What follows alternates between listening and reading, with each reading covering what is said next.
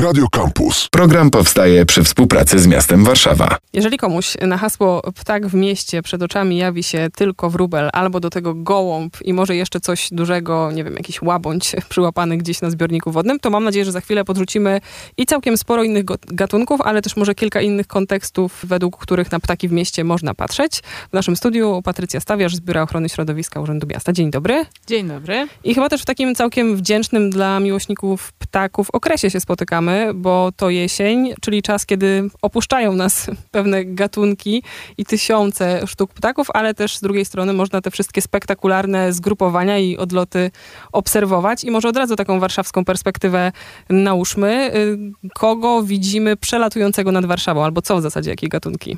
No teraz mamy rzeczywiście wspaniałe widowiskowe y, migracje ptaków y, z północy głównie. Przelatują przez Warszawę klucze żurawi, przelatują gęsi, przelatują kormorany, przelatuje cała masa ptasiej drobnicy, co do której trzeba mieć może już lepszy sprzęt, lepsze oko, mm, żeby te gatunki rozróżniać. Natomiast też małe statka ptaków, które widzimy, to bardzo często są właśnie migranci, którzy wybierają mm, Warszawę nie bez przyczyny. Warszawa mając rzekę olbrzymią, y, mając Wisłę, y, no jest na szlaku tym migracyjnym, jest na szlaku korytarzy, jest korytarzem migracyjnym i wiele ptaków właśnie z uwagi na tę rzekę wybiera dokładnie ten ciąg. Czyli jest takim wygodnym przystankiem dla odpoczynku tak, ptasiego tak. na tej długiej trasie. Dokładnie tak. Y, oczywiście ptaki mają swoje ulubione miejsca i mają swoje, również na Wiśle, mm, takie przystankowe y, punkty. Są nimi między innymi rezerwaty. Są to Ławice Kiełpińskie, są Wyspy Zawadowskie, rezerwaty, które no, w dużej mierze są właśnie dedykowane ptakom. Y, I tam w momencie, kiedy mamy odsłonięte pięknie ławice, łachy, piachu, możemy spotkać odpoczywające stada ptaków. Y, I to jest coś, co naprawdę warto i łatwo się obserwuje przede wszystkim. I w ogóle chyba nawet jeśli nie chodzi nam wyłącznie o ptaki migrujące, tylko jeśli chcemy w Warszawie poglądać ptaki, to warto się kierować nad rzekę, ale wydaje mi się, że też ten obszar taki blisko centrum i śródmieścia nie jest dla nich najlepszy. Gdzieś czytałam, że one troszeczkę dalej wolą odpoczywać, żyć, funkcjonować. Zdecydowanie mają potrzeby różne. No i tam, gdzie jest najbezpieczniej, tam, gdzie jest pożywienie, tam się przede wszystkim koncentrują. Ale trzeba sobie też zdawać sprawę, że takie samo centrum miasta, patelnia słynna, czy te zielone miejsca wokół Pałacu Kultury, to jest również miejsce, gdzie nawet teraz na przelotach można zaobserwować jarzębatkę, można zaobserwować jakiegoś słowika, który się zapałętał. E, mam przyjaciół, znajomych, którzy e, bardzo często po zwykłym wyjściu z pracy tam właśnie kierują się, żeby na coś ciekawego zapolować, obiektywem oczywiście, aparatu, obiektywem lunety, obiektywem lornetki. I są tam naprawdę fantastyczne obserwacje. W tym właśnie miejscu, które zupełnie się nam nie kojarzy z ornitologią. I to, czego można pozazdrościć owym znajomym, to może nawet nie te sprzęty, tylko ta wiedza i pewien rodzaj świadomości, czułości na to, że w centrum miasta wypatrują gatunków. Gdyby podnieśli głowę wyżej, no to pewnie te słynne sokoły gniazdujące na iglicy Pałacu Kultury, ale myślę sobie, że mamy też takie inne ptasie ptasich celebrytów warszawskich. Zmierzam na przykład do nurogęsi, które kilka miesięcy temu na wiosnę sparaliżowały na moment ruch, żeby przeprowadzić e, swoje młode. Czy jakieś jeszcze takie gatunki powinniśmy e, jednoznacznie z Warszawą, czystą częścią Polski kojarzyć? Na pewno kormorany. To taki ptak, który y, ma dużo tajemnic. Y, jest to mm, przede wszystkim fantastyczny do obserwacji, dosyć spokojny, powolny, ale też widowiskowy gatunek, zarówno na przelotach, które teraz y, obserwujemy, lecą w pięknych naprawdę kluczach. No, kormoran się z kluczem nie kojarzy. A jednak y, polują w stadach. Y, te polowania przez taki słynny młyn y, no, kiedy się raz zobaczy takie stado polujących kormoranów, naprawdę widok za, zostaje w pamięci, bo no to jest już takie rzeczywiście przyrodnicze doświadczenie z gatunku tych, które obserwujemy w telewizji, w y, kanałach, na kanałach przyrodniczych. Y, do tego to przepiękne suszenie skrzydeł. Y, mało który ptak tak pozwala się mm, obserwować w sytuacji rzeczywiście dosyć jednak takiej intymnej. No, kormoranom pióra nasiąkają wodą to jest ptak, który no, jest dosyć ewolucyjnie, że tak powiem, pierwotny, o może tak. Y, ma, ma kilka takich rozwiązań konstrukcyjnych, które wręcz zastanawiające są z punktu widzenia, kiedy się go porównuje z, z ptakami innych grup, właśnie blaszkodziobymi czy czy jakimiś siewkowcami. Natomiast on y, właśnie przez to jest taki fascynujący. Te palce, wszystkie palce spięte błoną pławną. Te nasiąkające wodą pióra, które musi suszyć. Więc on rozpościera te skrzydła i kiedy się widzi takie stado takich właśnie suszących się kormoranów, które sobie leniwie po prostu nic innego nie robią, tylko, tylko pozują. Można zrobić przepiękne zdjęcia. Y, do tego właśnie te fajne zachowania społeczne, socjalne, kiedy się widzi odpoczywające kormorany na gałęzi, a one tak niby są razem, ale każdy osobno, na odległość dziobnięcia. No tak, nie zbliżajmy się do siebie zbytnio, ale jednak jesteśmy sobie potrzebni. Rzadko kiedy rzeczywiście obserwuje się jednego samotnego, zupełnie od, gdzieś oddalonego kormorana, jednak lubią być razem. Także to jest no, dosyć, dosyć fascynująca jednak grupa ptaków, które może tak nie są jakoś szczególnie tak, nie wiem, hołbione jako, jako takie szczególnie atrakcyjne do obserwacji. Piosenkę dostały. Piosenkę dostały być może dlatego właśnie, że jednak ktoś tak je docenił. I po kormorany raczej na zawady, czy zupełnie gdzieś w innych tak miejscach? Tak naprawdę w całej Wiśle. Y, oczywiście tam, gdzie są ławice, jest ich najwięcej. A czy możemy na chwilę od Wisły odejść? Bo ona rzeczywiście jest taka kusząca dla ptaków, atrakcyjna też e, dla nas i pomówić o tym, co w głębi miasta, w parkach miejskich. W parkach miejskich na pewno teraz, kiedy liście opadają, y, jest szansa obserwować te ptaki, które z nami y, też zostają przez cały rok czyli cała drobna ptasia ferajna, sikorki, zostają z nami też dzięcioły, zostają z nami no, ptaki, które tak naprawdę częściowo też są ptakami przelotnymi, migrującymi gdzieś z niedalekiej y, odległości, a jednak koncentrującymi się z uwagi na to, że to jest wyspa ciepła jednak cały czas i jednak dostępność pokarmu, y, koncentrującymi się w mieście. Y, zostają z nami oczywiście sójki, zostają z nami wszystkie ptaki, takie właśnie, tak jak pani mówiła, czarne, które gdzieś tam kojarzymy może, że to wszystko wrona a one jednak e, też na zimę e, przylatują e, dużymi stadami. Są to gawrony, są to kawki, są to wrony, które mają swoje też ulubione miejsca w mieście, noclegownie. I to też są takie ptaki, które adaptując się do życia w mieście, adaptując się do życia z ludźmi, też są niezwykle wdzięczne do obserwacji. Oczywiście mm, wykorzystują to, co ludzie pozostawiają po sobie, więc mają jakiś tam przyczynek do tego, że troszkę gdzieś tam a to śmieci rozniosą, a to ukradną jakieś jedzenie. A to frytkę zjedzą. Oj, tak. Y, no ale to jest, to jest właśnie ten urok patrzenia, jak ptak się, przy, jak się ptak przyzwyczaja do tego, że może korzystać ze wszystkiego. Inteligencja ich jest niebywała. Jak sobie człowiek zobaczy taką wronę, która znajdując y, torbę po chipsach, ona się nie pcha bezczelnie do tej do środka, tylko ona ją bierze za brzeżek i wytrzepuje sobie chipsy, prawda, które tam gdzieś zostały na ziemię i dopiero je zjada. Więc wszystko się, wszystko się im przydaje. Kawka, która otwiera sobie pudełeczko po sałatce kolesła, ładnie nóżką przytrzymuje, zjada, zamyka i leci dalej. To, to jest zupełnie inny rodzaj tak obserwacji tego, jak ptak potrafi zachować, kiedy w zasadzie on nie ma treningu do tego.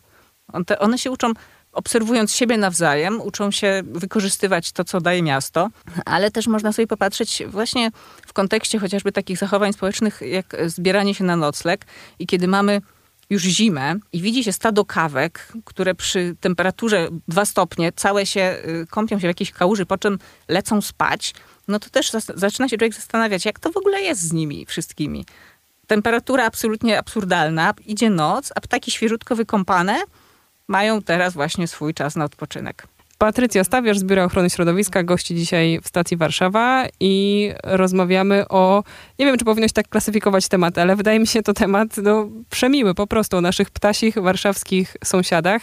Sporo powiedziałyśmy o tym, y, kogo wypatrywać i w których miejscach, ale chciałabym, żebyśmy pomówiły też właśnie o takim naszym sąsiadowaniu w mieście. Jak y, usłyszałam te gatunki ptaków, które z nami zostają, takie często pospolite, które też czasem widzimy ze swoich okien, kiedy zaczynamy na nie patrzeć zimą, no to na przykład y, część z nas pewnie stara się im pomóc. Jak tutaj rozgraniczyć ptasią samodzielność, a nasze zaangażowanie w pomaganie im w życiu miejskim? Ja myślę, że temperaturą. To jest pierwsze, co powinniśmy brać pod uwagę. Rzeczywiście ptaki mają tę, tę szybką zdolność uczenia się, że bywają dokarmiane, są dokarmiane, przyzwyczajają się do miejsc karmienia. Jest bardzo ryzykowne i o tym się wielokrotnie mówi, rzeczywiście dokarmianie niewłaściwym pokarmem i i na ten temat i miasto wypuściło mnóstwo materiałów i organizacje przyrodnicze, więc, więc tego trzeba rzeczywiście przestrzegać. Natomiast mieć też, mieć też na uwadze to, że często no, mamy tę chęć pomocy i, i, karmienia, mamy tego jedzenia w domach często dużo, nie chcemy, żeby się marnowało, no więc wynosimy je dla ptaków. Natomiast one bardzo często tego naprawdę nie potrzebują i jeżeli temperatury zimą nie spadają poniżej 0 stopni, to ta potrzeba dokarmiania, którą my widzimy, tak w postaci naprawdę... na przykład pieczywa rozrzucanego na skwerach osiedlowych. Pieczywo, chipsy, frytki, e, bułki, ser, wędliny w plastrach. E, no wszystko się znajduje naprawdę ale to, to nie jest y, najlepsze, co możemy dla ptaków zrobić zdecydowanie. Są inicjatywy miejskie, są też inicjatywy budżetu obywatelskiego, chociażby kaczkomaty, które y, powstają z ziarnami uzupełnianymi przez miasto. Są też mieszanki, które można kupić rzeczywiście wartościowych ziaren.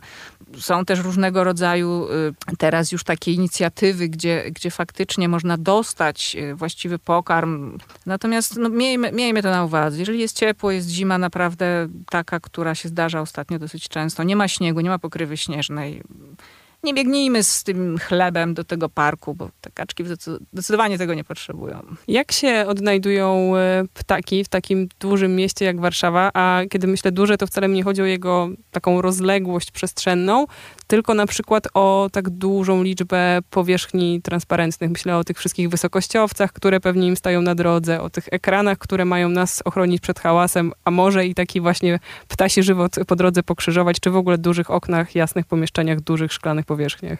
Jest to duży problem. Trzeba przyznać, że teraz już wiedza jest o wiele większa niż kiedyś y, i już dobrze wiemy, że niewystarczające jest oklejenie mm, jakimś jastrzębiem. ptaszorem. Tak jakiejś powierzchni zdecydowanie lepiej się sprawdzają y, małe punktowe mm, oznaczenia, tudzież linie, które wskazują ptakom, że tam jest rzeczywiście y, coś, co jest przeszkodą. Y, problemem są na pewno szklane, wysokie budynki i to dosyć ciekawym też problemem y, dla ptaków, które poruszają się nocą, migrują nocą. Wydaje się, że Warszawa jest znakomicie oświetlona i te wszystkie powierzchnie no, raczej nie powinny stanowić y, dla nich problemu, a jednak znajdowane są w mieście rozbite po nocnych migracjach ptaki.